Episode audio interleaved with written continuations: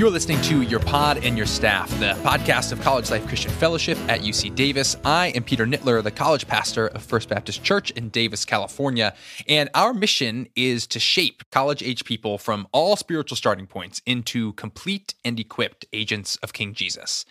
And on this podcast, we want to have conversations that will accompany our Tuesday night Zoom gatherings. And we hope that they form you, that they encourage you, maybe even make you laugh, and that they would be a source of King Jesus guiding you through this time. And on this episode, we are diving headfirst into Corinth. And I have to be 100% honest with you. When I started to think about this episode, it felt a little like, oh, yeah, it makes sense to do. We're going to be in Corinthians for the rest of the quarter. It'd probably be good to do an overview. It's just going to be boring. And I say that so that you know that when I say something's awesome, it's not because I think everything's awesome. I thought this was going to be a snooze fest. But then I asked Christian Wingate to do it with me, and that guy can make anything an interesting topic. So we opened our Bibles and we read about Corinth and we started thinking about what Paul had to say to this church, the sweeping vision that he has for their life. And what can I tell you? It was no longer boring. It has just a little bit of everything a bit of a history lesson, some maritime economics, lots of talk about mail, and then just a classic, robust discussion of what Paul's vision is for the Corinthians and how the gospel of Jesus ought to matter to them in real time, and then what we do with that. It's very on brand. So, I want you to think of this episode like the introduction to a travel book. If you're traveling somewhere, you might pick up a Rick Steves travel guide and you'll either jump right to the sections that interest you or you'll read the introduction, which will give you the lay of the land and put everything else into context. And that's what we want to do. We'll be trying to show what Corinthians is all about before we start diving into particular spots throughout this quarter. We'll be doing our best Rick Steves impression, except no fanny pack. And so after this episode, we'll start hearing from our student speakers who have been hard at work learning how to read texts, interpret texts, organize a talk, and eventually give a talk. And they'll be the ones taking us deeper into Corinthians throughout the quarter and I can't wait for you to hear from them. But before we get started, I want to remind you that we're going to be doing another Ode to the Question Mark episode later this quarter. And so I want to invite you, whoever you are, if you listen to this podcast, to ask us any kind of question you might want to. And maybe we'll be able to talk about it on the podcast. So just go to collegelifedavis.com slash questions to get it to us. And that's it. As always, enjoy the podcast.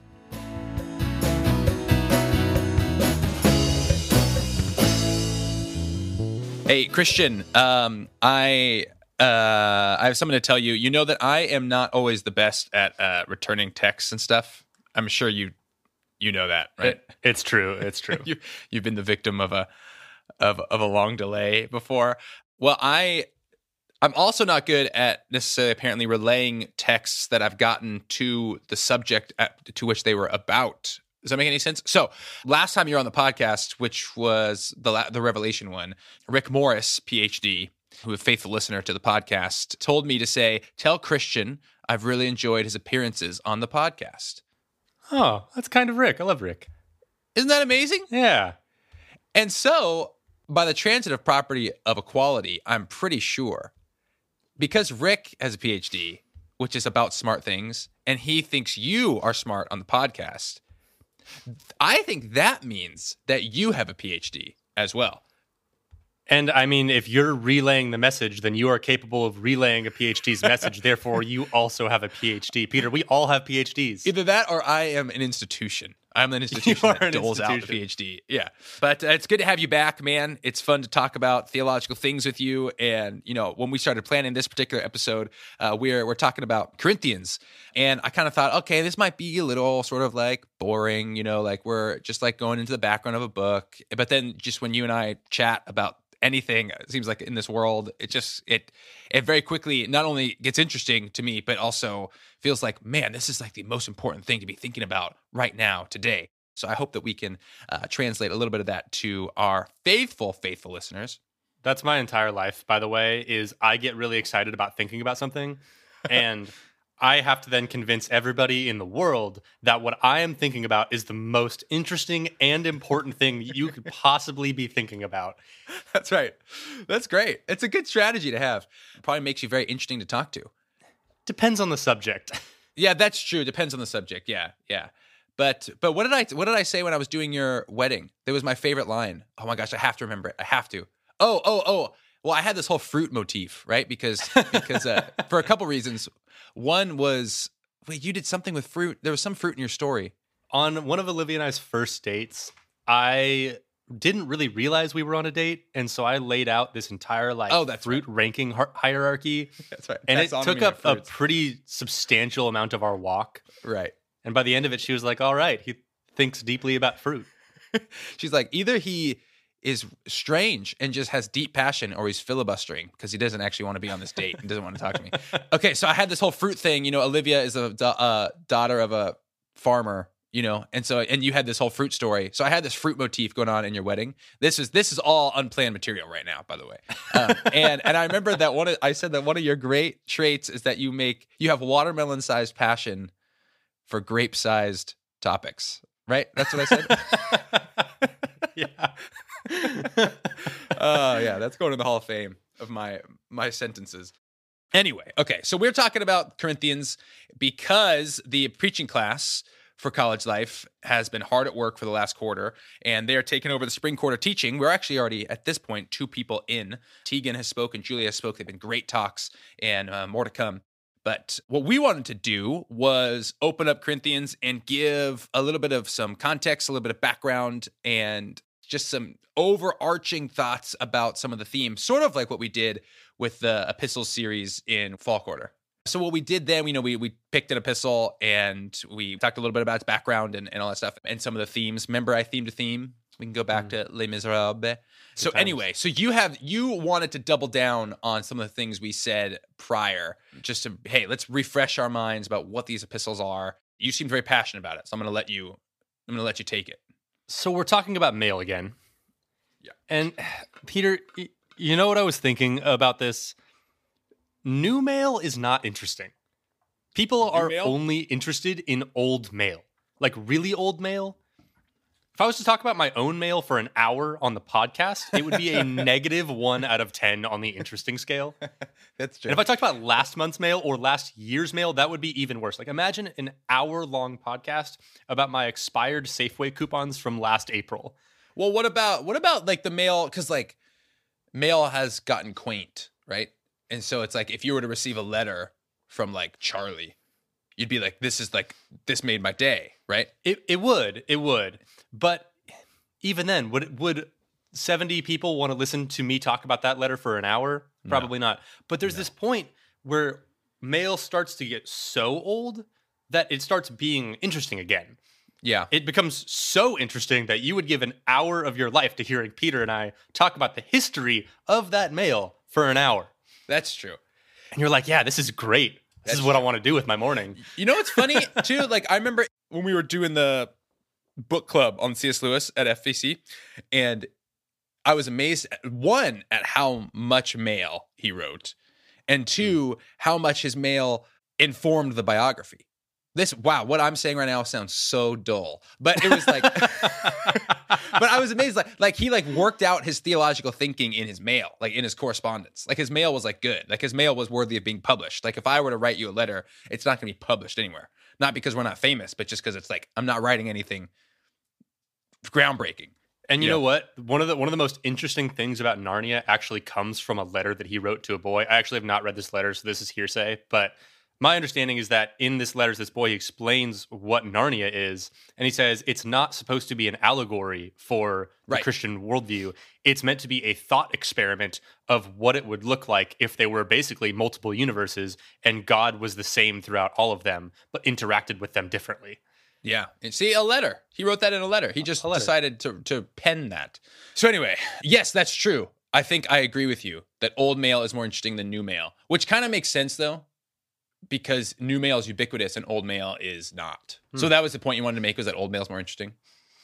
Yeah, something about age and also the content of old mail is just better. Right. So the mail thing, a reason we're bringing it up again. We hit this hard when we were in the epistles series, and we're going to hit it hard again. One, just to remind us what these things are, because we are, I, I think we are so deeply, deeply trained to approach any single biblical text as a theological treatise or as like, hey, what am I supposed to do right now? You know, like just tell me what to do and I'll go do it. I'll go obey. Tell me what I should think and tell me what I should believe, and then that's it. It's all it's the same for all time. But even though what Paul's going to be doing in Corinthians is he's going to be talking about different theological topics, like he did not sit down and say these are like the five or six most important theological topics for all time. What he was doing was he was corresponding with the Corinthian church, and we're going to get into the weeds because I know you guys want to hear about the the order of the correspondence, when the letters happened, all that stuff. You guys have, you woke up today just begging someone to talk about this stuff. And we are here for you. But we are hearing one side of a pretty lengthy conversation. And as you'll see when we go through the, the order of the correspondence, but it would be like if you cut out Christian's audio for this podcast and you just heard me and then you had to piece together what was Christian saying and thinking. What is Christian like as a human being? Based on what Peter is saying. And not only that, but you also missed the first 10 minutes of Peter's audio and then the last and then like the middle 10 minutes of Peter's audio. right. And so you right. only have like a 10 minute chunk kind of in the early beginning and then like 20 minutes at the end. And right. now you're trying to figure out what has happened right, here. Right, right, So the epistles as mail is important for sort of two reasons. One, to to note that it's sort of an interpretive challenge to know why exactly is Paul writing what he's writing. You have to sort of piece it together, like you're hearing one side of a conversation, trying to think about what the other side of the conversation was all about. But two, it helps us contextualize like this was something that Paul was writing to the people of Corinth. Not that it's not true for us, not that it doesn't have bearing in our lives uh, or for our lives, but he wasn't writing timeless theological truths. He was writing embodied theological truths and and what was going to be helpful for that Corinthian church to faithfully live out the story of Jesus, which is why some of the epistles sound different, which is why some of the epistles have different themes and emphases because maybe different communities needed to hear how to live into the story of Jesus faithfully in a different way. And so, have we beat this idea enough yet to you? Christian? We have. And I think okay. as a justification for beating this idea to death is First Corinthians is a, a, huge challenge to understand because the letters are so disjointed, because we have so little, we have a fourth of the correspondence that happened between them. But First Corinthians is to the early church what Romans is to us today. Romans became really, really popular with Luther in, in the Reformation. But prior to that, First Corinthians was really the big book and the like the major theological treaty for the early church. And so that's why we're digging into this. This was really important to the to the first thinkers in the Christian movement. And mm. so it matters to us too. Yeah. Yeah. That's interesting. Was it First Corinthians only? That was the the early church. It was primarily First Corinthians. I think Second Corinthians also kind of got lumped in there, but I think it was primarily First Corinthians. That's so interesting. Gosh, it's hard to think that way. I mean, you and I both, when we started this, we are like, oh, I haven't been in First Corinthians in a while. You know? Yeah, yeah. Well, and if you think about it too, it's like it does make sense yeah. In some way, because First Corinthians is going to deal with five major issues that are plaguing this church. And those are just not issues that we deal with on the day to day in our, our modern world. But these were critical, critical issues for this early church. These were the big questions they were asking. And so, hey, here's your you know your handbook from the Apostle Paul on how to deal with this stuff. Yeah pretty useful. That's important stuff. That's so interesting. Okay, we'll talk about this maybe when we get there. But I feel like those the five things that he talked about are like, well, maybe not all of them, but I'm surprised at how modern they feel. Hmm. Um, but I guess you're right. Looking at them, they're not all. We're not always asking about how to deal with our food. That's not something we wake up a ton thinking about. Is how to deal with our food faithfully. Anyway, so let's talk about Corinth. Okay, little uh, little Corinth context promise that this we're going to try our best to not have this be boring, but it's helpful to get context of what the what is the city like and what's the city all about. So here it is. Okay, so Corinth was a, a, super wealthy city. It owned two harbors. I don't really totally understand that, but they just had two harbors. They were on an isthmus. Okay, it'd be it'd be great to live on an isthmus. So, so they were on a they were on a six mile stretch. Yeah. in between, like basically on a peninsula and kind of like Panama. They were basically the Panama Canal of the ancient world, except they didn't have a canal. They tried to build a canal, it didn't work. They built one in the 1900s. But they're super rich because they sit on this six mile stretch that is critical to trade. And they're right between Asia and Europe. So, like, to get to Europe or to Asia, you sort of have to just go through, like, there's so much crossing of, of those two to get to either continent, you know? So, I have a question for you that I could just Google. I'm sure I could Google, and I'm sure I could actually give you a plausible answer to it But this is the kind of thing that I just like I, I think about and then I, I don't ask until until I ask. When I just said that they're super wealthy because they had two ports and two harbors or whatever, people are like, "Oh yeah, that makes sense." You know, that's that's how that's how ancient cities got wealthy is being near stuff. And like I've seen it. Like when we went to Europe, like every single major city had like a waterway for trade. You know, it just makes sense. But I don't I feel I feel like I don't totally get it, and I'll tell you why. Because I feel like the people who are going to trade are not going to trade with the city. They're uh, right. They're going to trade with like other people. Like like they're they're on their way somewhere. So they, it feels like this is just like a stopover. So are they counting on like like they stop, they get off their boats, they stop, and they go flood the economy with like I'm going to go to the bodega stand and and get a falafel or something like that. Like like what's what why does it matter that people are crossing through? Obviously it'd be better than if they weren't crossing through. Peter, have you ever played Catan? if you've got the yeah, sheep port, you're gonna win. If you have the, sh- nobody wants sheep, and if you become the baron of sheep and you control the sheep trade, then, uh-huh. then you are the gatekeeper. But I think that's what I mean. It's like they, it doesn't seem to me like they're controlling any in- industry. They're just like a a place people go through. Yeah, I think the infrastructure surrounding trade makes a lot of money. So for my job, for whatever reason, I had to learn about the Panama Canal the other day because of the Suez Canal is holding up a bunch of our freight, and it's a whole a whole deal. So you guys were affected by the, the by the Suez blockage uh, to some degree, in, indirectly. Dude, that's tight. But, yeah, tell your, tell your kids that. Global trade, man. Yeah. Global trade. But I learned that the it, it can cost a ship upwards of two hundred and fifty thousand dollars to traverse through the Panama Canal, which is an ah. enormous amount of money.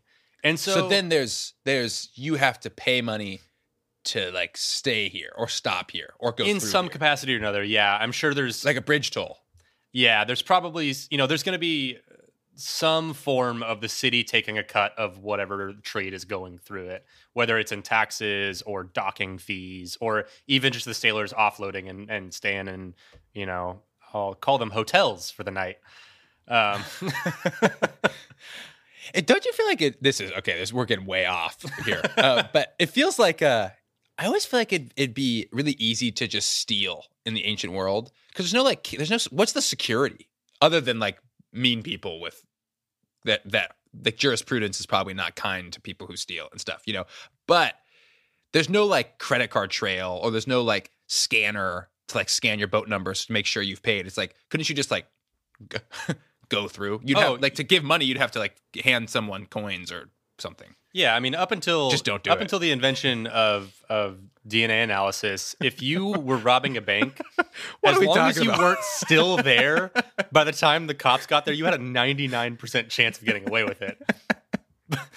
oh, anyway, anyway, um, I've led us. I've led us to a dark place. Um, but so you're telling me that they it makes sense that because they they had trade and the infrastructure of trade, they were a wealthy city. Also, I imagine for something, uh, another part of the sort of Corinthian identity, they were actually a, a Greek city. And I, I found out that they sort of hosted the minor leagues of the Olympics. Oh. It was like the there was the Olympic Games and there was the Corinthian Games. And like one of the highest offices in Corinth was like the director of the games. Hmm. Isn't that interesting? That's cool. Yeah. I don't know what it, if it matters for our conversation, but it's interesting. But anyway, so it was a Greek city that get, then got like wiped by um, I don't remember which emperor, but it was the Romans. Romans came in and and took them out. And then what was interesting about that is that like, to repopulate the city, like once Rome took it over, they actually let like it, there was like this mass rush from who, who were called the freedmen. So like slaves who were now free, who so people with no sort of status really in life, they were sort of at the bottom of the the rung, and so they all flock to Corinth. It's like the gold rush, you know, to to like make a new life for themselves, to have like higher station in life. And so I I feel like that detail has just been on my mind. I'm like that must mean something. You know, it's like if that's the the the identity of a lot of the people in your place, it just must must mean something and, and maybe it'll, it'll, come up back up again but it's anyway it's sort of an interesting detail but you so you have this like this there was greek and then it was roman so you have this like you know, you hear the term Greco-Roman all the time. This was like Greco-Roman to the nth degree. You know, it had very strong Greek influences, very strong Roman influences, kind of hybrided together and syncretized. And I think that combined with a lot of people coming to trade all the time, you just had a lot of different cultures, a lot of different philosophies interacting, and you make this place sort of one that it's a sort of melting pot of ideas, but it's it's highly religious. There's lots of temples, there's lots of gods to be worshipped, tons and tons and tons. So it's just part of normal life for Corinthians to to sort of worship that god a little bit over there, worship that god a little bit over there. If you want something, yeah, you got to go to that temple. Um, so it's super religious city, and you've also got these traveling philosophers that are coming through the city. They're they're these Greco Roman type philosophers who are getting paid to speak because they're super brilliant and they're really persuasive and people like listening to them because they feel smarter and better about themselves after. And it's this whole status thing to like hire a philosopher to come speak for your dinner party. And then the, the philosopher's stoked because he gets, you know, the status of being the speaker at this dinner party or whatever. And you mm-hmm. get the status of having hired this famous philosopher to come speak. Not unlike the modern day, honestly. And these guys are actually going to end up tearing the church apart a little bit in Corinth because they're going to start challenging Paul's authority. And that's going to cause him a lot of heartache. We'll get into that a little bit more. But there's a lot of status mongering and and mm. kind of power hungry like speakers running around. And it's this yeah. really weird dynamic. And it's both really, really weird and really different, but also if you look at it through just with a little bit of a, a, a you know modern pair of glasses on, you're like, oh, that's actually exactly what's happening today. Yeah, dude, totally. Because I mean, it doesn't seem like it's unlike you know somewhere like Manhattan or New York. It's like if you are somebody who's prominent, you know, and you and you come to America to speak, like you're gonna go to New York before you're gonna go to Topeka. you know, like I don't. It's just like you're you're gonna you're going to pass through these really important spots and if things start to get that reputation then it happens more and more and and then if you live in New York then you're you get to be somebody who hears a lot of interesting things or sees a lot of interesting things you know? And that probably is happening in Corinth right? If they have all these sort of popular traveling super talented speakers wonderful orators you know especially in like the Greek I think people talk about like the Greeks were the were the head and the Romans were the the the brawn, you know, of the ancient world. Like the, the Greeks had the ideas, you know, and the, the Romans built stuff. But so if you have all these people with, you know, wonderful gifts in oration and philosophy coming in, like that's going to infuse your culture. You know, you're just going to, you're going to value that, you know, you're going to love that. You're probably going to have um, a little bit of a heightened sort of collective intellect would be my guess if that's sort of going on in your town and in your city which is interesting because just like you said we're, we're going to talk about this like but like paul is self-aware that like he's not one of these people. Yeah you know? absolutely. You know and maybe we should talk about so how corinthians enters the sort of the christian story or the story of god's people is that paul goes there on a missionary journey. And what's interesting he does his i don't do you remember which missionary journey it was? Oh no. I don't even want to okay. guess. It's okay. The amount of times i have learned forgotten and relearn the missionary journeys yeah. is too many to count. Yeah. But paul goes to corinth and he does the normal things. There must have been jewish people there. In acts 18 it talks about this. He goes to the synagogues and they are just kind of having none of him. And then he's sort of like okay fine. If you want none of me then i'm just going to go to the gentiles.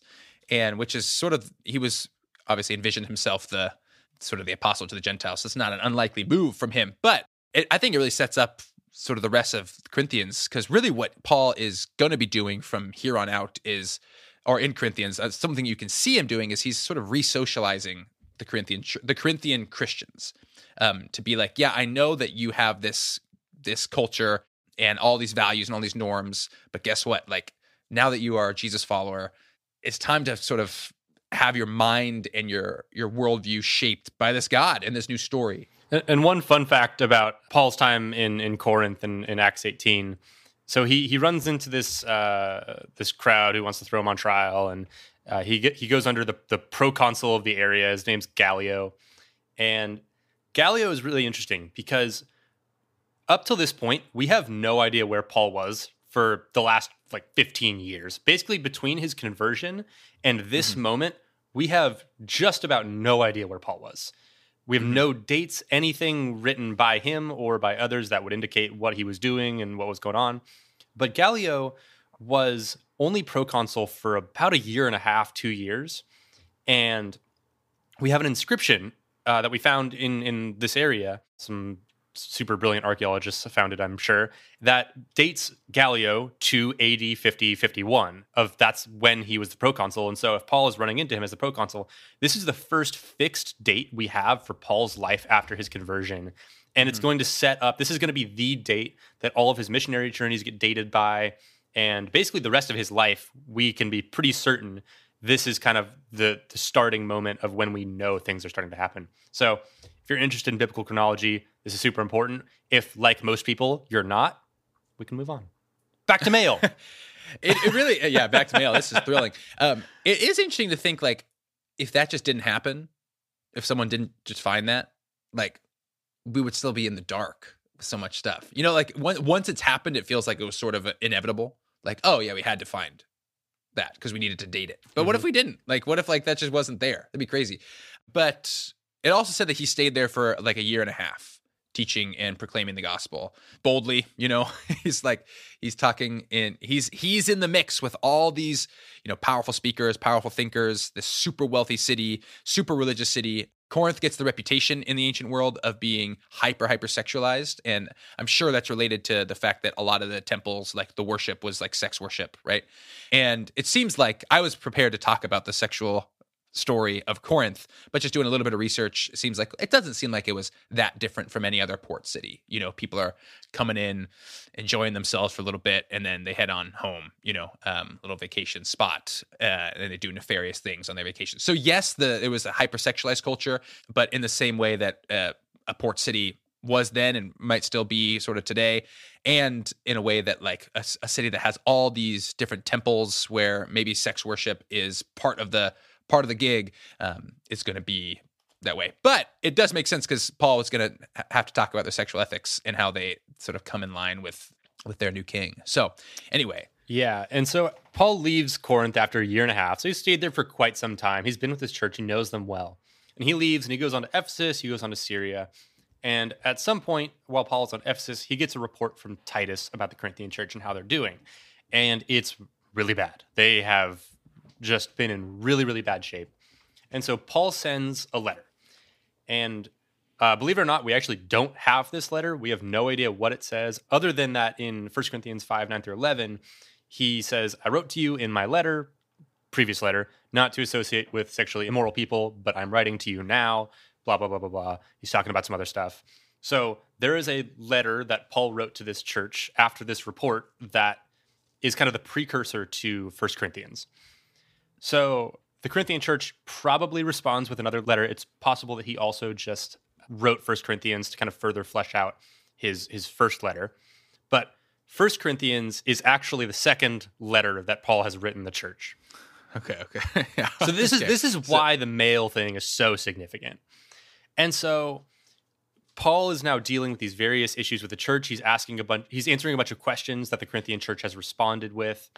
And Paul decides he needs to go visit the church uh, because it's in disarray, it's a wreck. And so he sails probably just across from Ephesus to to Corinth. And uh, in Second Corinthians 2, he says basically this was a really painful visit for him. It was a really difficult visit. We don't know why, but we get the impression that he left just really offended and really hurt, like they didn't trust him anymore, like they didn't love him anymore. That this hmm. church that he had just been with for so long. These these letters are only ha- are happening in AD 53. He founded this church in 50 51, so it hasn't been that long. But it seems like the church has just totally forgotten who he was. Gosh, that would be so frustrating. You're there like you're there for a year and a half. You're like pouring your heart out. You're seeing change you're you're probably aware of the challenges you know like this is going to be i mean I, I for some reason i keep i don't know if this has been done in the past you know but i keep thinking about like what would it look like to be like a missionary to vegas you know? And uh i mean just uh, it sounds terrible you know I, and i don't know if that's the right analog to um to corinth but just i don't know a city that is maybe not known for its yahweh worship you know and then to feel like maybe you've you've like created a few little communities you know it's like and i from what the numbers are, they they weren't massive Jesus communities. I mean, they're like a couple house churches of 30 or more people, you know. There wasn't like hundreds and hundreds. It wasn't a massive explosion of the of the Christian way. But it's like, okay, I got this sort of foothold of people who who want to love Jesus and are going to live for him in the midst of this community and and then you leave for a bit and they just sort of get overwhelmed by the prevailing culture. It would feel so inevitable. It would feel feel so frustrating, feel so hopeless. So anyway, I'm feeling Paul's pain right now. Yeah, and so he decides he's going to write a third letter, and this is nicknamed the letter of tears. So in 2 Corinthians 2, he says, For I wrote to you out of much affliction and anguish of heart and with many tears. And people think this is a third letter that he's written after his painful visit, uh, mostly because that description really doesn't match First Corinthians very well. First, mm-hmm. First Corinthians has some discipline and has some correction, but it's really not aff- affliction and anguish of heart and many tears type content. And so most people think there's a third letter that's happening here. And then he writes Second Corinthians. And this this letter of tears uh, it, it, causes the Corinthians to repent, not 100%, but they're on much better terms with Paul than they were when he was on his trip with them. But they're still kind of questioning his authority. And so Second Corinthians is partially a reconciliation letter between the two of them. And it's also partially Paul defending his apostolic authority to the church, who has kind of been listening to these these rhetoricians, these philosophers who have been disparaging Paul and saying, you know, he's not really worthy of teaching them. Uh, it's also a really disjointed letter. It's got a bunch of really weird breaks and pauses and interruptions. You talking Second Corinthians? Yeah, yeah, Second Corinthians. Yeah, and and so it's it's uh, there's a few different hypotheses why it is that way, but it's possible that it was written over a really long period of time, and uh, mm-hmm. Paul kind of stopped and started and stopped and started. So that's why we're talking about mail today because we have the second and the fourth letter of one half of a four letter correspondence, including a trip right. that we were not present for. And if that feels right. impossible, that's why people get PhDs in this stuff. Like, this is why people spend well, their yeah. entire lives studying it and why we need people that do that because it is possible to piece this stuff together based on the internal clues. I mean, Paul is pretty clear, hey, I wrote a bunch of letters that you don't have. You know, we can we mm-hmm. can definitely get an idea of what happened and and what the topics were but mm-hmm. this is hard stuff well and also shows like he doesn't spend a lot of time telling us what those letters mm-hmm. were about you know he expects the corinthians to know what they're mm-hmm. about because he wrote them to them you know but he was not thinking oh okay like in a couple thousand years people are going to be reading this i better fill them in on what i said to the corinthians you know, I think it's an interesting question for Paul. Like, did he know he was writing scriptures? You know, that's not a question we're going to talk about right now, but he's definitely knowingly writing mail. You know, he's definitely just corresponding to these people. Um, and it's just so interesting. Like, the only reason we would think that there was another letter uh, that, that preceded the first Corinthians is that he says, like, I wrote to you in my letter, past tense, you know? And I'm sure it was just like, oh, that must mean there's another letter, you know? And it's just that small little clue. And it's just like, this is how biblical interpretation's done. This is how piecing together what's happening in the epistles is done. And it's really exciting. But obviously you can see it's like, it's like a puzzle. It's like a, we're like all ancient, or we, we are all having to become experts on reading ancient mail which is another reason why reading the scriptures is so hard, which is another reason why we want to do things like this to hopefully make it just a teensy bit easier for us. I remember I had a conversation with Dan Seitz when I was a freshman because I had a question. I was like, you know, I, would learned about about the the nature of this correspondence, and I got coffee with Dan, and I was like, Dan, if we had one of these other letters from Corinthians, would we put it in our Bibles today? If we discovered it and we yeah. could know with certainty that that was it, would we put it in our in our scriptures? And it, it's just an interesting thought experiment on what you. What did he say? I think we agreed on on no because the criteria was that it would have had to have been universally used by by the early church that pretty much everybody had to have access to it and yeah unless we could make that case and, and, clearly they didn't have access to it because it didn't make it into our canon so if it wasn't universal right. then it wasn't uh, it, it would not have been canonized but don't you think it is crazy though to think like, okay, so they found the Dead Sea Scrolls like how long ago? You know, like yeah. not that long. Like another discovery could come. Yeah. You yeah. know, and like, what if they did find another one of these letters? Like, just what would happen? That would be such an interesting. It'd be on the front cover of Time magazine. It would, and I think it also it does bring the question to the front of your mind of what really is canonization. What does it mean that we have a a codified book of letters that are somehow more significant than stuff that is not in those in that book. And if we did have this extra Corinthian letter, what would we do with it? Even if we didn't put it in scripture, how would we treat it? And you'd probably be like, well, maybe it's not scripture, but like it's still Paul. That should Yeah, count right, for right. something, right. And uh, yeah, so Right, right. you know, it, it really again we're we're getting ahead of ourselves, but um, it does make us think differently about what this material is. Yeah. So that's why we dove into the the correspondence. One is kind of interesting. So we have First Corinthians is actually Second Corinthians, and Second Corinthians is actually Fourth Corinthians. Is the argument right? Mm-hmm. So if you remember from our conversations about the the previous epistles, we would sort of move from context, and then we would always want to talk about some themes, and just to get some. It's always helpful, always, always, always helpful to me to like pre. It's almost like you you know the movie, bef- you know you Wikipedia the movie before you go see the movie. So it's like, oh, now I can pick up little things. You know, some people do that, some people don't. Katie likes to know the ending of things.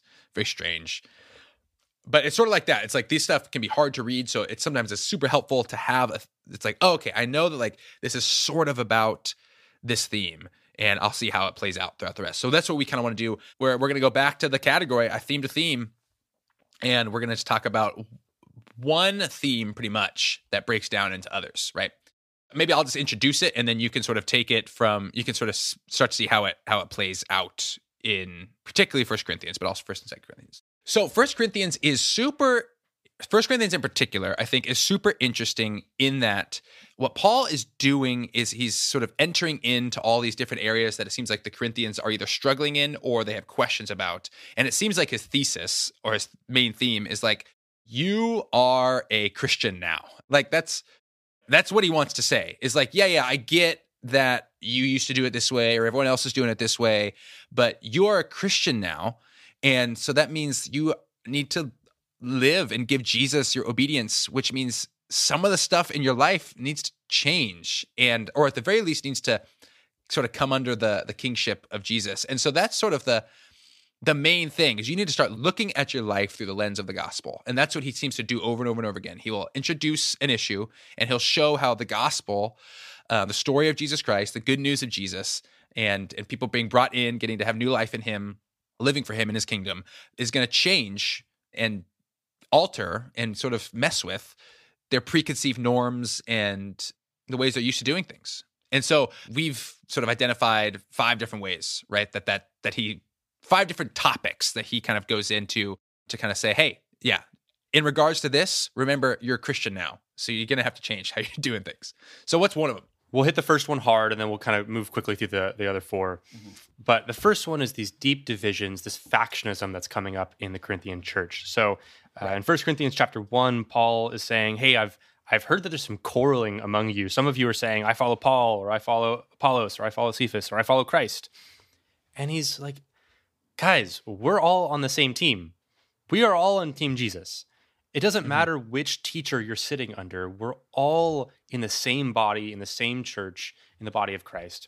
And so this factionism is outrageous. You need to be unified. And his thesis statement of this letter is is in chapter or is in uh, verse 10 I appeal to you brothers by the name of our Lord Jesus Christ that all of you agree and that there be no divisions among you but that you be united in the same mind and the same judgment. And that's the message of this letter. Among uh, uh, above and beyond everything else he's going to talk about, what he wants in this church is unity. And there are these other speakers that are going to come in, what he calls the super apostles in Second Corinthians, and these are Which I think is a little sarcastic. it is right? it is sarcastic, yes, Yeah. uh, Yeah. these oh these these these super apostles yeah. coming in. Yeah, yeah. Uh-huh. And uh, we have really no idea who these people are. One plausible suggestion is that they're Jewish Christians who have been trained in Greek rhetoric and they're coming through and they're kind of the traveling philosophers of the day, but the Christianized version of them. They would be almost the equivalent of like your traveling preachers, eh, like or your mega church pastors, but like that kind of move around and speak in different places, maybe. And not to disparage, you know, large church pastors, but these guys are getting paid. but in that they're gifted. Yes, they're very that gifted. They're Yeah. very Yeah. gifted. They're very popular. People know their name. They want to hear them speak, and they're getting paid for what they do. And so these these guys are coming around and they're speaking at these churches and they're getting paid for it and they're really persuasive. And the church is like looking at Paul and they're like, "Yo, hey, hey, Paul, you're not very good at this. Like, we, we can we can get Yeah. a way better speaker for like a few bucks. Uh, Right. Are you sure you're a real apostle?" Yeah. And you know, it'd be like if not not to say Tim Keller is a bad guy. Tim Keller is a great guy, but like if Tim Keller came and spoke at you know some some random church in you know a tiny little town, and then the the church was like, "Hey, normal pastor, uh, get on his level." you be more like that, please? yeah, can you be more like him? Yeah. Yeah. We would laugh we would rather he be our pastor. I feel like this definitely hits I feel like maybe if you do get your paycheck for being a Christian, this kind of thing hits a little hits hard, I think, a little bit. There's okay. While you were talking, two a couple ideas came to my mind. One, I feel like sometimes when like if I were to talk about church unity, I always feel this way sometimes. Like, uh, how how's that for a sentence? I always feel this way sometimes. You're an English major, Sometimes I always feel this way. Yeah. but, you know, if I were to talk about church unity or if I were to talk about, you know, inviting your friends to church or evangelizing in some way, it always feels a little self serving. Yeah. you know? And it feels like, hey, this is my job and sort of my I'm in I'm in charge of running this organization and I'd like for it to be good, please. And so would you please stop arguing or would you please be united? It doesn't feel tied to something deeply, profoundly true about what we're supposed to be, who we're supposed to be. Sometimes if it if it feels self-serving, you know, but like I- so I love that Paul it's just it's a burning passion for his. It feels like the absolute logical uh, overflow of being involved with Jesus is that you cannot live this factioned, like distorted, like you hate each other, you're arguing all the time, you're quarreling. And we talked about this in other epistles. Like he talks about this all the time, but he's just like, this just cannot exist in the Jesus community. It cannot. It exists everywhere else. I get that, but you cannot. You're a Christian now. You can't be this way. And so that feels inspiring to me. The other the thing that feels interesting to me about this is if it's true that these super apostles or these the people that that they're saying, "Hey, Paul, you're not so good." Like these people are like they sound awesome when they speak, and like you're like not that good looking, and like they might be pretty good looking, and so like they're awesome, and you're really not that good. It's so like we are kind of kind of lean towards these people who are pretty awesome. So if that's true, and if part of the reason that's true is because they these like traveling speakers sort of speak the language of the culture. You know what I mean? Like like they they have a Christian message, but they're able to Mhm. do it in a in a Greco-Roman way, in a way that sounds like wisdom to people.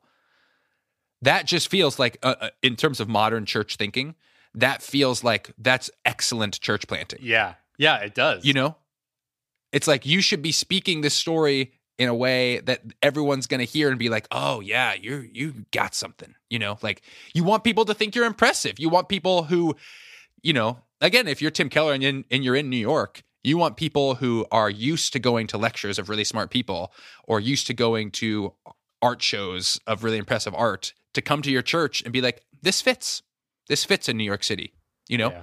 and so I'm not prepared to say, oh, everything we've thought about this is wrong. But like Paul seems to be like, hey, yeah, I might not be as talented, I might not be as gifted, I might not be as eloquent, but I'm talking about Jesus Christ, and that's enough. And I think the big distinction here is these traveling speakers are they're status mongers. They are pretty fundamentally Yeah. prideful. They are making their money on their their fame and their fortune. Do we know that, or are we reading that into like, well, it must like, like I just said, like to to contextualize your speech so that people can hear it well is a good thing. So if these people are bad, then they must have been bad versions. Of Yeah, I'm. uh, I don't know that with certainty based on the history of it, but I do know that is Paul's criticism of them, which is these guys are just Yeah, yeah, out yeah. for their for themselves. They're not out for they're not out for That is Jesus. true. That's they're true. out for themselves. Yeah. And that would be the major true. distinction between someone like Tim Keller and someone like one of these people, whereas Tim Keller is pretty genuinely out for Jesus. But these guys are primarily out for their own status, their own following for for themselves. Yeah. So at that point, it's not like, hey, eloquence is wrong or bad, and people who are eloquent ought, you ought to be afraid of. But it's people who are eloquent and also selfish and greedy, and you know, have not had their minds transformed by the. That's right. But these people are compelling. They're still compelling, and and that's Yeah. what's causing so many divisions. And so, uh, another thing is that these these traveling speakers would come with letters of recommendation from other powerful people who would recommend, you know. And so someone would be like, Oh yeah, yeah. yeah. Talk about Yeah, this. yeah, yeah. This is good. This is good. Yeah, and uh, yeah. This is good. No, no. I'm, I'm I know where you're going. and so yeah. someone, you know, they, they'd flash their letter of recommendation from this powerful higher up, and you know, some other city would be like, "Oh man, we should hire this guy. He's he's the real deal." And Mhm. they they ask Paul for his letter of recommendation. They're like, "Hey, what? Uh, wh- where's yours? You know, you never showed us a letter of recommendation. Are you really the real deal? Should we even, you know, should we trust you at all?" And Paul is livid. Paul is like, "You realize I founded your church, right?" You realize I built everything you know from the ground up. My letter of re- recommendation is the Holy Spirit in your bodies. Is that not enough for you? you know what image came to my mind? This might be complicated, but I was thinking like, gosh, it sounds so frustrating and so ridiculous. I wonder, like, say Mason's like 15 and gets some like love letter from someone, you know, and it's all this like flowery language of how much like, you know, just like young adolescent love, you know. And then he turns to Katie or me and is like, "Show me that you love me. You haven't given me a love letter like this." Yeah. You know? And it's like, hold on. Hold on. I seem to remember changing diaper after diaper after diaper. I seem to remember loving you even though you kept us up at night. I seem to remember like taking you from little tiny little infant child into this person. Like I seem to remember that, you know, uh, my our love looked pretty I don't know. I don't you know what I mean? Like it's like I seem to remember our love being actions to you and obviously, you know, all these things. And now you're saying, "Oh, because I haven't there's not this piece of paper declaring my pretty, you know, easy to say love, and I don't I, that I don't love you. There's okay. Let's let's check ourselves. You know, And so the other thing, you know, they're asking for this letter of recommendation. Paul responds with that. The other thing they're asking for is, okay, well, what gives you the credibility of being an apostle? Like, why why do you get to say you're an apostle? Right. And and you know, why are these guys not apostles? And Paul is going to say, I may not have the most eloquent speaking style, and I may not be the most charismatic, but I have the scars on my back to show you that I'm an apostle.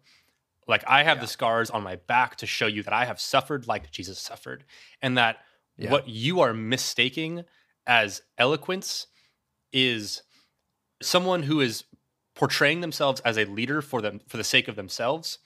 And what I am Mhm. trying to tell you, and what the gospel needs to change in your thinking, is that leaders are servants.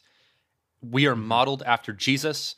My leadership is in my service to you in the church, and I mm-hmm. have the scars on my back to show it. That's so interesting.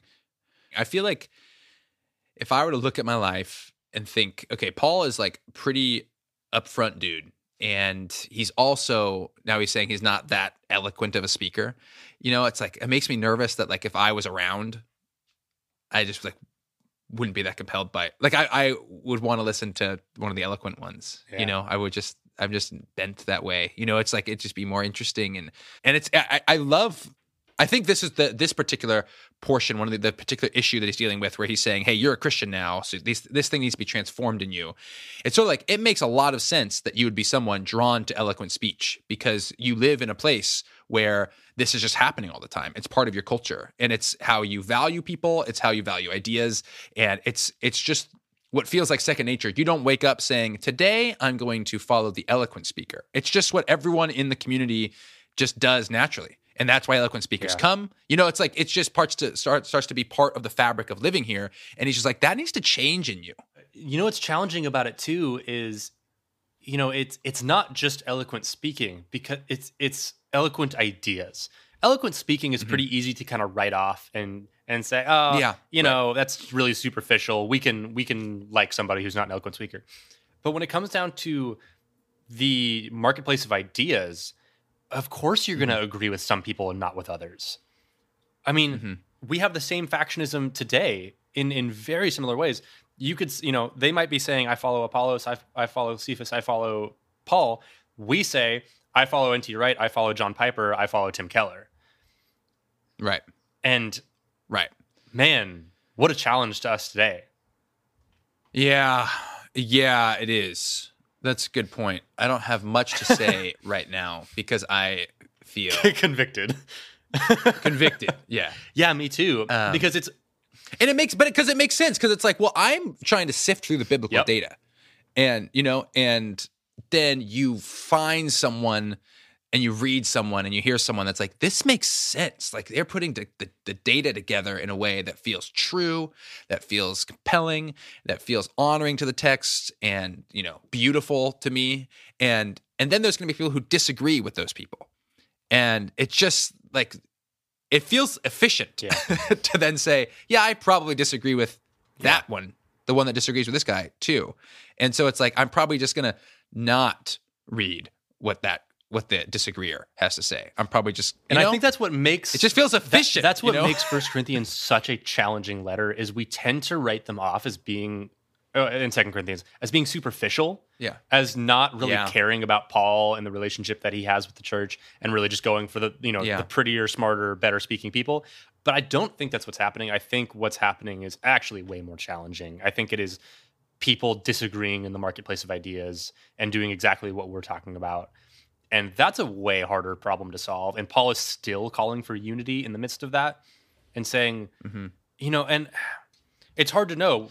It does seem like in the midst of it though, he's saying like like my message to you is like Christ crucified. Yes. You know, and if like if this if this didn't happen and if it, or if Christ cru- like Christ crucified is my message to you. That's my eloquence. That's my Yeah. status. Like the message that I'm saying. It has nothing to do with me.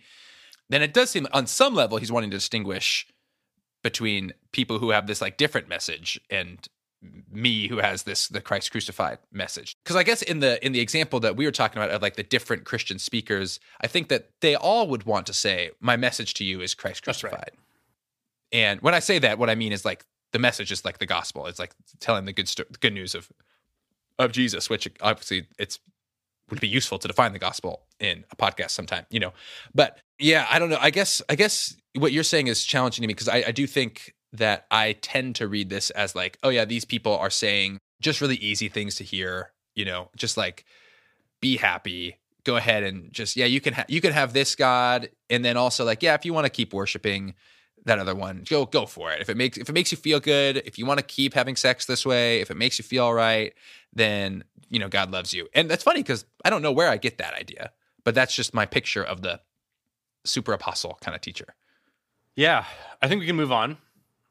So, uh, You, let me tell you Oh, something, yeah. Christian. You don't decide when we move on, okay? you don't, you don't have the power to move through the Google Doc like I do, okay? Um, but uh, I think you're right. I think you're right. Let's I just on. happen to agree with you at this time and place. right, right, It- right. I- this is my So, decision, not yours, um, but I, it just so happens that you said it first. yeah, yeah. Just just so you know, I'm deciding to move on. Okay. Do you want to take us to the next one? Do you want Yeah. to? Well, uh, this the next one's quick. So this is sexual misconduct. Uh, the Corinthian church has someone sleeping with his stepmom. It's uh, not great for like a lot of Yeah. reasons. Community Yeah. integrity being one of them. Do you wish that that was, you know, if you could rewrite the Bible, do you wish that that was a more like not extraordinary case? Yeah.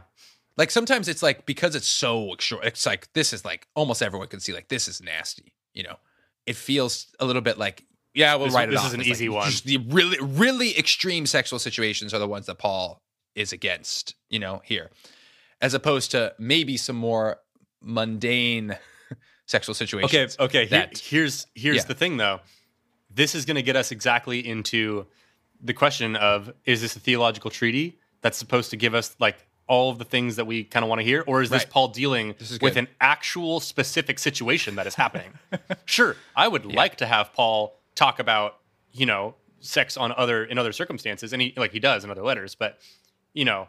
We do. We can want things, Yeah. but that actually takes it. When we start wanting him to say something else, we're removing ourselves from the fact that this is actually a real situation that he was dealing with. That was well said, my friend. That was well said. And the logical outflowing of that was like, okay, so this is what was happening there. and this is how he responded. And so in our time, what's happening in our time, you know, it's like we're doing the same th- we would be doing the same thing. Like how do you respond faithfully or even prophetically to whatever is happening today? So I think that was well said. You you you you poked at my impulse to try and want it to say something that I have questions about when really it has questions that it is answering and we need to see those. That's good. And that that's that. a that's an impulse that we all have and it's really helpful to kind of remember that when you're reading and you mm-hmm. do have impulses of like gosh, I just wish this was clearer or I wish Paul, yeah. you know, explained this more or you know, et cetera, et cetera. Just remembering, oh, this is actually a real letter to real people. This is not meant to be Jesus following 101. You know, this yeah. is not meant to be an all yeah. an, an exhaustive course. Right. And so this the to deal with the sexual misconduct, I mean, he does talk about, and Julia just talked about this. She touched on it, but like this whole your body is a temple, don't defile it, essentially, too, you know, uh, which is not, I should have, it's not exactly what he's saying. But on some level, it's like your body, your body is something magnificent. And you need to now, you're used to treating it a certain way.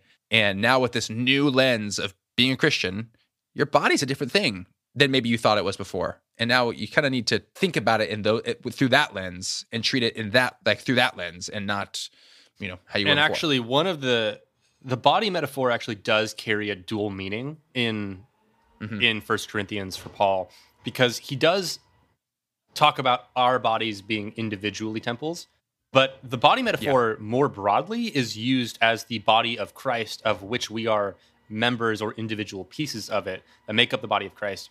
And so when he says that our body is a temple, he means that both individually but also corporately. And so mm-hmm. that's a really unique dimension to this body metaphor that happens is as a community, we are a body. And as a community, our our community body is also a temple. And yeah. you know, we can we well, we, we could draw on that more, but Julie already already dug into that quite a bit. So um, I think we probably move on to food. Yeah, let's move on to food. So you've probably heard this talked about quite a bit. Uh, this is the notion that you know meat gets sacrificed in temples and to other gods, and Christians when they want to eat meat. That's that's really because meat is so rare and so valuable. Uh, if you're going to eat meat, it has almost certainly been sacrificed in a pagan temple to somebody. Uh, or in, if you're in mm-hmm. Jerusalem, maybe it got sacrificed in, in Yahweh's temple. Yeah. So Christians are like, okay, so like, can we eat meat or do we need to be vegetarians because we can't eat meat sacrificed in these other temples?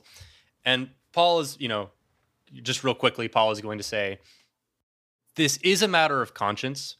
We know that yeah. these these so-called gods are not legitimate beings, although I do want to add an asterisk to that, and I think Paul would too, in that he's going to say, but there is there is dark evil behind this even if you want to say that that piece of yeah. wood itself is not a god yeah sure that's true but there's also some legitimate spiritual evil dwelling behind it mm-hmm. and so he's going to say if no one's around go ahead and eat the meat like if, if it's not going to weigh on your mm-hmm. conscience mm-hmm. go ahead it's fine but if people are around and they're going to misunderstand what's happening because they don't understand your christian freedom to do this whether it be another christian or it be an outsider don't do it just don't do it. Mm-hmm. It's just not worth it. Is it really worth eating the meat to cause someone else a, a huge amount of confusion or uncertainty or or cause you to lose integrity in their eyes over what you're doing? It's like just don't do it. And I mean, I think that goes for yeah. about a million things today. I think in the West we have this really crazy idea that our rights are like the most important thing and that our freedoms are just the most important thing and no one should ever tread on our freedoms. Mm-hmm. And Paul is saying, look, just love other people. And if that means setting down one of your freedoms to love them well, just do it. Who cares? Yeah. It's not that big a deal. Yeah. Just be kind to people. Love yeah. others. Put others before yourself. You have freedom, but there are going to be many circumstances in which you should just not use it. Yeah, the calculus for Paul is a little bit different than it seems like we are sometimes trained to think. It's like, yeah, you have the right to do that, but for the good of the body, no brainer. You know, yeah, like no brainer. Just like don't do it. You know, I wonder if alcohol when you're 21 is at all a helpful analogy to the modern day. You know, because it's like you have total freedom, like like absolute freedom by the law and by with Jesus Christ to drink out drink alcohol. You know, when you're 21 there's a way of like you could be drinking alcohol responsibly that looks to someone like Yeah. you're not. Someone who might have different thoughts about alcohol. I, I remember when I was growing up, um, I just had a lot of fear about alcohol, you know, and um, and it really bothered me when I would see Christian leaders drinking, and and it's just there was an attitude about it, you know, and um, and the attitude just i guess now that i've opened the can of worms i'll just say the, the attitude like when christians turn 21 it always seemed to me like they're like oh, okay now we get to catch up to the rest of the world the rest of the world the rest of the country whatever had it right the whole time. Now like we had to like kind of abide by the law and now we get to just be like everyone else you know? And that was just like the narrative i had in my head. And i do think on some level if someone were to be following this which sounds weird because it sounds sort of selfish to say but it's like it would not have been kind to drink around me. Not that like maybe I I had some room to grow in how I thought about alcohol, but it would would not have been if you knew that about me, Yeah. you know, and knew sort of the the turmoil it would, it would put me in. Um, it maybe wouldn't have been super helpful for the body to do it, Yeah. you know. And I don't think people are excited to hear things like that a lot of the time. So it's I think that's really it's a it's an issue of love. Like I- like what would it look like in that moment to love me? You know, it might mean like, hey, we're drinking Pepsi tonight. You know, not that we aren't allowed to drink alcohol, but like I just know Peter. I know that he's he's just not like he. Again, maybe it could also still be he has some room to grow. Like he's too legalistic in this in this particular area. But for right now, where he's at, I'm gonna I'm gonna love him and and I don't know, drink some O'Doul's or something. But that's really I don't know. I think that's that's really that's good stuff. Okay, so so far, so far we've talked the, the the three have been so far. Hey, you're a Christian now, which means the way that you've been doing division and like you're arguing and you like prefer these speakers because they're hecka eloquent. Like you just got to redo that. That's not what it's about. It's about the message about Jesus crucified.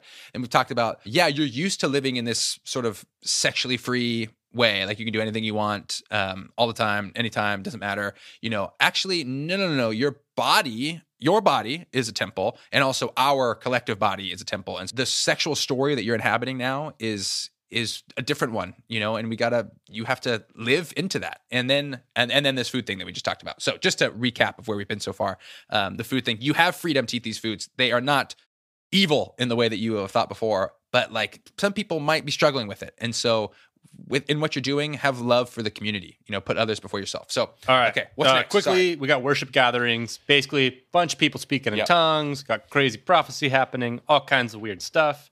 And Paul is going to say, look, these gifts are great and they have value, but they don't have value if it leads the worship gatherings into chaos.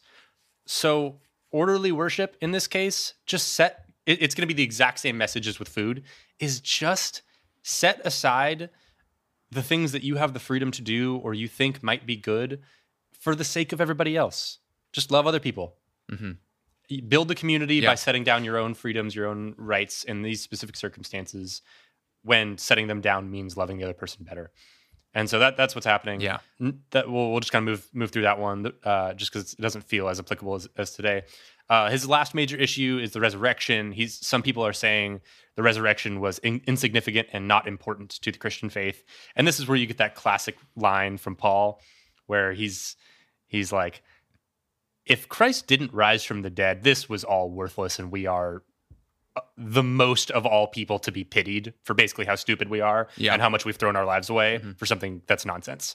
And you get, Mhm. you know, the reference to the 500 witnesses and a whole bunch of other stuff. So, uh, for Paul, you know, this is this is the the most outrageous thing that the Corinthians could possibly say, above and beyond even the divisions and everything else. He's just like, really, guys, yeah really? yeah I taught you for a year and a half. Yeah, gosh, this is the bedrock of it all, and you just, Yeah. just like getting wishy washy with this bat. You know, this this thing. It's that we can't have that. You know, and it shows how much the situation in Corinth has deteriorated and is going to continue deteriorating. Yeah. And and why he makes this trip out there, why he writes this third letter, why he writes this fourth letter, why he's in such constant contact with him because the church is in bad shape. you know what's interesting? Like, there's so okay. I'm gonna.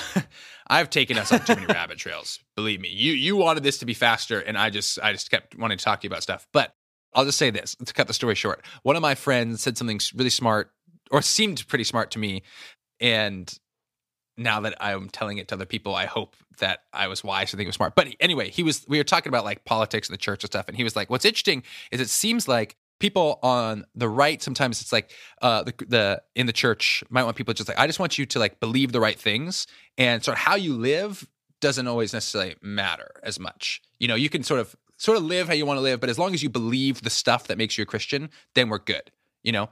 And then maybe people the christians on the left have maybe a little bit more of a tendency to say you can sort of believe whatever you want as long as you do the ethics that Yeah, we think are the actually right really ethics. You know, if you have it. the the the the justice that we want you to have all that stuff. And so it's interesting because on one hand the paul's like hey you need to believe the resurrection. On one hand it seems like it fits into the conservative side. Like you just need to like have the right thoughts. You need to make sure that you're believing orthodox things. But it feels to me actually like it's a combination of the two. It's like like you don't understand how transformative the idea of the resurrection is. And not just because it's a cool idea and marks you as a person of this different tribe but it's going to infuse absolutely everything about the way you live. You know the fact that there is this king who has risen the fact that like now you belong to him like this all of what i'm saying in this rest of this letter would just not be useful would not be you should not do it if the resurrection didn't happen. It changes everything. It changes your theology but it definitely changes your ethics you know? It's like this this the middle of the venn diagram is the resurrection um, and so it's not just hey like I, i've heard that like you've started like doubting if the resurrection happened and you you, you really shouldn't doubt the the really important ideas you know it's like oh my gosh the resurrection is so huge not just as an idea but as a way to change the entire Yeah. way that you live you know so you can imagine it's like oh my gosh this is the crux of it so anyway that's really Yeah, it's the distinction between orthodoxy, which is right theology, and orthopraxy, which is right practice. And Paul's saying, right you can't have one without the other. You just can't. right, right, right, right. Um, and so yeah, uh, so it feels to me like maybe to like sum up all these things, what Paul is is wanting to do is he's essentially wanting to re-socialize the That's right. Corinthian church. Like he's wanting to re- re-socialize the Corinthian believers, and it's like again, the Corinthians are in a very understandable way, a very understandable impulse they have is to live the way they've always lived, you know, and to live like everyone else in their context is living. And if you've heard this podcast before, if you heard Stanford talk about this, like I think this fits well with this idea of plausibility structures that like every community has a certain set of ideas or ways of life that feel that feel plausible to them and these are generally things like like you were saying we don't have to think hard about valuing our freedoms you know because it just feels plausible to us that that's a very important thing and so if you were to have an idea that feels different than that, which could be, hey, sometimes you're going to have to, it might be healthy and good and loving to lay down your freedom for the good of someone else. It's like that idea, although I th- don't think it sounds crazy, but it might be a little bit outside the plausibility structure. And so it would take some dissonance. It would take overcoming some dissonance to really start to embody that idea. And what Paul's doing is he's like, it's like if you can imagine a line of best fit, which is the plausibility structure, he's pointing out like you need to you need to start living by some of these things that feel like outliers to you. You know, you need to start you need to choose a new line of best fit, I guess. And for the for your way of life. And he talks about this in Romans, he calls this like you need to be transformed by the renewal of your mind. You know, these things that he's talking about are not just like you need to you know, even like give up meat for Lent or something like that, where it's just this is just a choice just a simple choice you have to make. It's like this is like pretty funda these are fundamental things to how you live your life. Like you don't think that these things are problems or these things are problematic or whatever, but this is not just a simple decision you make. This is like a a deep fundamental choice to live in a new way and to like re-socialize what you think is true and how you see the world. And like this is like a a major project and one that's not just as simple as I think you might hear that and think okay, so what someone needs to do when they become a Christian is they need to look at their life and change everything about it. You know, like if I am working in the tech industry, I need to go work for a nonprofit. You know, if I am, you know, um, in a relationship with someone when I become a Christian, I need to get out of that relationship. You know, it's like that. I just need to do the opposite of everything I'm doing now, like that Seinfeld episode where George just does the opposite and it all works out for him. But you know, in in Corinthians, you know, he, he poses the question. Obviously, it was posed to him like, "Hey, I was married to this person, this sort of secular pagan person, and now I'm a Christian. Like, do I divorce them? You know, which you can sort of makes sense. Like, there's not a terrible question. And Paul's like, no, no, no, no, no, don't don't do that. Honor that marriage, love your spouse, And so it's not like everything gets exploded, but it's just like you now you were before serving one set of gods, you know, and now you're going to be serving and living for this God. And that just sort of requires a different way of life and uh, requires a, a faithful response and an obedient response. And so it's going to take some discernment to figure out what that new life looks like. And it's going to feel different. It's just going to feel different. And because it's going to feel different, it's going to be hard and people are going to think you're weird and um, and that's going to be hard and but Paul's saying, "No, like this is this is the way you're a Christian now." And so this is what it sort of means to to live that out in your context. I don't know. It, it's the tension of having to shift everything you think about your context without actually leaving Yeah. your context. Yeah. Yeah. Which is hard and not Yes. hating it. You know, like not hating your context. I think and like I think that's the other thing. It's like, you know, just the way human beings tend to work, or I should say I work, you know, it's like if I I've had experiences where like I've thought one thing for a while and then I get introduced to a new way and it's more it is more beautiful to me. I think it's truer. And then what I do is I start to hate the Mhm. old way. Like it's easier to psychologically leave it if I hate it, you know? And so you don't want Christians around who hate Corinth, you know? You want Christians who who live in a different way but who love Corinth, you know? Um, or you want Christians in Davis who who don't hate Davis but who live in a different way than than everyone else but who love Davis. You know what I mean? And that's a really interesting set. Yeah, to to get out of the the taken for granted realities of what it means to live in a particular place and try to to live for God in that particular place. So you're you're taking yourself out of that, but not out of the city. I don't know. That's a really interesting idea. I really like that. And so, to kind of summarize everything that we've talked about, it all comes back to mail. Everything comes back to mail. It's all mail. It's all mail. And the reason that's so important is because when you stop looking at these letters as theological essays or or how to follow Jesus 101 and 102, you start to see what Paul is actually doing and what the authors of the New Testament are actually doing. And what these letters are is they are templates or case studies in applying the gospel to a new context. So we have the gospel, the, the mm-hmm. four gospels, the story of who Jesus was and what he did and the significance of it. But then we immediately move out of that context into the Greco Roman world. Mm-hmm.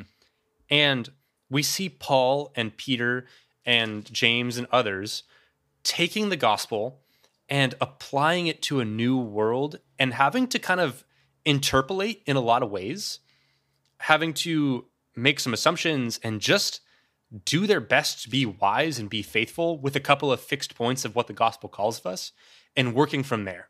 Mm-hmm. And so when we read these letters today, there are many things in them that we should just take at face value. But I think the most significant thing that we should take away from them is here is the model for what it looks like to apply the gospel to a different context. And here is how you follow it. Here, here is the template Yeah. for how to do it, but we actually have to kind of fill in the content at the end. We have we have different questions that we have to ask, and so we have to look at how Paul is wrestling with the questions of his day, how he's using these fixed points of the mm-hmm. gospel to inform his conclusions to those questions or his answers to those questions.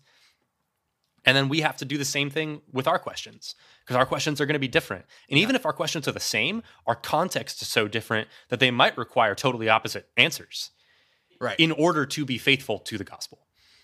right. And so Which is hard work. it is it is very hard work. That is the question of what it means to be a Christian today. How do we know where we have freedom to kind of interpolate and and take a, a guess and where we don't? And it's not always clear. That's why we Right. have different church denominations. That's why we have the Catholic Church and the Protestant Church. Is because we've disagreed on the answers to those questions many times. And I think that's okay. And I think that's Mm-hmm. that's healthy to to some degree. But it's it's hard. That's the critical question. But that's the challenge of Yeah. it's the challenge of pastors and of scholars and the people who Yeah. think about this. That is our jobs in our own personal lives, but it's also the jobs of the, the people who really do this well and they've devoted their lives to doing it because yeah, it's really freaking hard to piece together one fourth of a conversation and then figure out how to apply it 2000 years from now, you know? But that's what we're doing here. right. That's the task. Yeah. Yeah. I just hope people are still asking questions.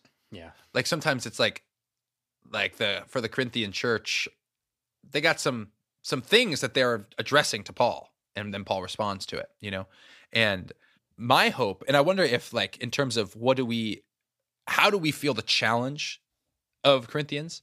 You know, because Paul's like saying some hard things in Corinthians. You know, he's he's being directive to that church and we wouldn't want to be like oh it's just for the corinthians so like you you skate by you know without feeling any of the the the weight you know but i wonder if on some level when we what one thing we can think about is like do you do you tend to think about everything the way that they're just prevailing culture around mm-hmm. you thinks about that thing so is is the way that you think about sex pretty much the same as someone who doesn't follow Jesus, you know, is the way that you think about food, is the way that you think about your body, is the way that you think about exercise, the way that you think about all like everything of life. Is just do you tend to just feel like you are pretty much right in line with just what sort of everyone else thinks? If that's true, it doesn't mean you're wrong, but it probably means you ought to think yeah. about it, you know? And just like I said, like in, the marriage example, that wasn't Paul. Like Paul didn't say blow up the marriage. You know, Paul said you should stay in that marriage. You know, it might be that the prevailing way that the world thinks about something might actually fit pretty well with the gospel or you know in in living obediently to Jesus but it also might not and if you look around and you just sort of think like or sound like what everyone else is thinking like and sounding like um, there might be some room for you to think am i am i sort of faithfully living into the jesus story or am i just sort of doing what the corinthians were doing sort of just a little serve that god there do this thing over there and sort of bifurcating my worship. So, and I do think that's a challenge, and I do don't think we we voluntarily do that very often. So, I'm, I'm I hope that maybe even listening to this conversation, it's like, oh yeah, what eh, do I feel distinct, or is what I'm doing and the way I'm living is that really serving Jesus, or is that just kind of how everyone else is doing it? So, anyway, I've said enough. I think yeah, and and just to close us out, this is what the preaching class is doing. They are asking the question of yeah okay, Paul did this for his culture and his context. What can we learn from Paul and how do we apply this to ours? That they're going to be spending the next nine weeks yeah. or eight weeks uh, answering those questions, and totally, it's, it's it's super exciting. Yeah, it is. Yeah, and you're gonna, you guys, if you get to listen in on Tuesday nights at eight, you're gonna love it. So we're very proud of them and excited about that. And that's Corinthians. That's a little overview for us. And uh, let's move into some quarantine corner, man. We got to talk to people about Quarantine Corner. I'm going to go first, okay? What do you think about that? You can close us out. Do it. Um, so I finally did it, Christian. I, I, I, so I got my pit boss, as you know, and I finally did that which those who have smokers do, which is buy a brisket and smoke that sucker. Okay. And so uh, I did it, man, for Easter. I kept thinking, like, it's such an expensive thing. It's going to be so time consuming, so inconvenient. Like, I got it as the pick a day, and like Easter's celebratory. And I had that 2% from Costco back. So I had like $100 to spend. And so it was free to me. And I, I so I, I woke up, I went to bed at 1030. I woke up at 1230 to to trim the brisket, to season the brisket, to um, to just prepare it to get on the smoker at two o'clock. And AM, AM, yeah. And then I, or, oh, and then I gosh. got up at five AM to to check it and spritz it. And uh, I was a little disappointed; it wasn't getting as dark as I wanted it to. Um, but then, and then I spritz it from like for the next couple hours, and and then wrap that. Did you sucker. have to wake up every few hours to spritz it? I woke up at so I woke up, went to bed at ten thirty, woke up at twelve thirty, went back to bed at like two, then woke up at five, and then was pretty much just up. Oh my so gosh. so and then we and then it came off the cooker at like 2 p.m. and and then had to rest for a while. And at first I was absolutely devastated because the first cut I made, it was just like this is not as tender as it should be. It just it, it, it I dried the sucker out. And brisket's hard. Like it's not an easy I hope, you know, not easy. But I you'll be happy to know that my mood has has has has skyrocketed again cuz it actually was pretty tasty and I feel like uh, even as we like have reheated it and eaten it some more, is is pretty tasty. So I feel pretty pretty proud of myself. So anyway, have a I don't know what the quarantine corner is. I just wanted to tell that story. but either it's come over to my house for the last bit of leftovers brisket, or it's buy a pit boss and cook brisket because it's fun, or just get a new hobby and like just go try stuff, you know, because it was just very, be just go full send yeah, on a new thing. Yeah, and it was intimidating, and I was like, this is hard, and and I've and it's fun because like I always had such insecurity about not knowing how to cook meat. Honestly, that sounds so dumb to say out loud, but I used to have such insecurity, like I'm not really a man, like I don't know how to barbecue, and that's like stupid. That's that's bankrupt. You know, that's absolutely ridiculous. But I But now you do. yeah, now I do, and it just got interesting. And and anyway, I'll send you some pictures if you want to see. Yeah. Uh, very proud of it. Um, anyway, I'll put up put my brisket in the show notes. yeah, yeah. Put the brisket in the show notes. Yeah, it'll be in the show notes. So anyway, um, I finally did it. For anyone who was like, "Gosh, this guy, stop talking about the pit boss if you're not going to cook a brisket, brother." Um, now I can. yeah.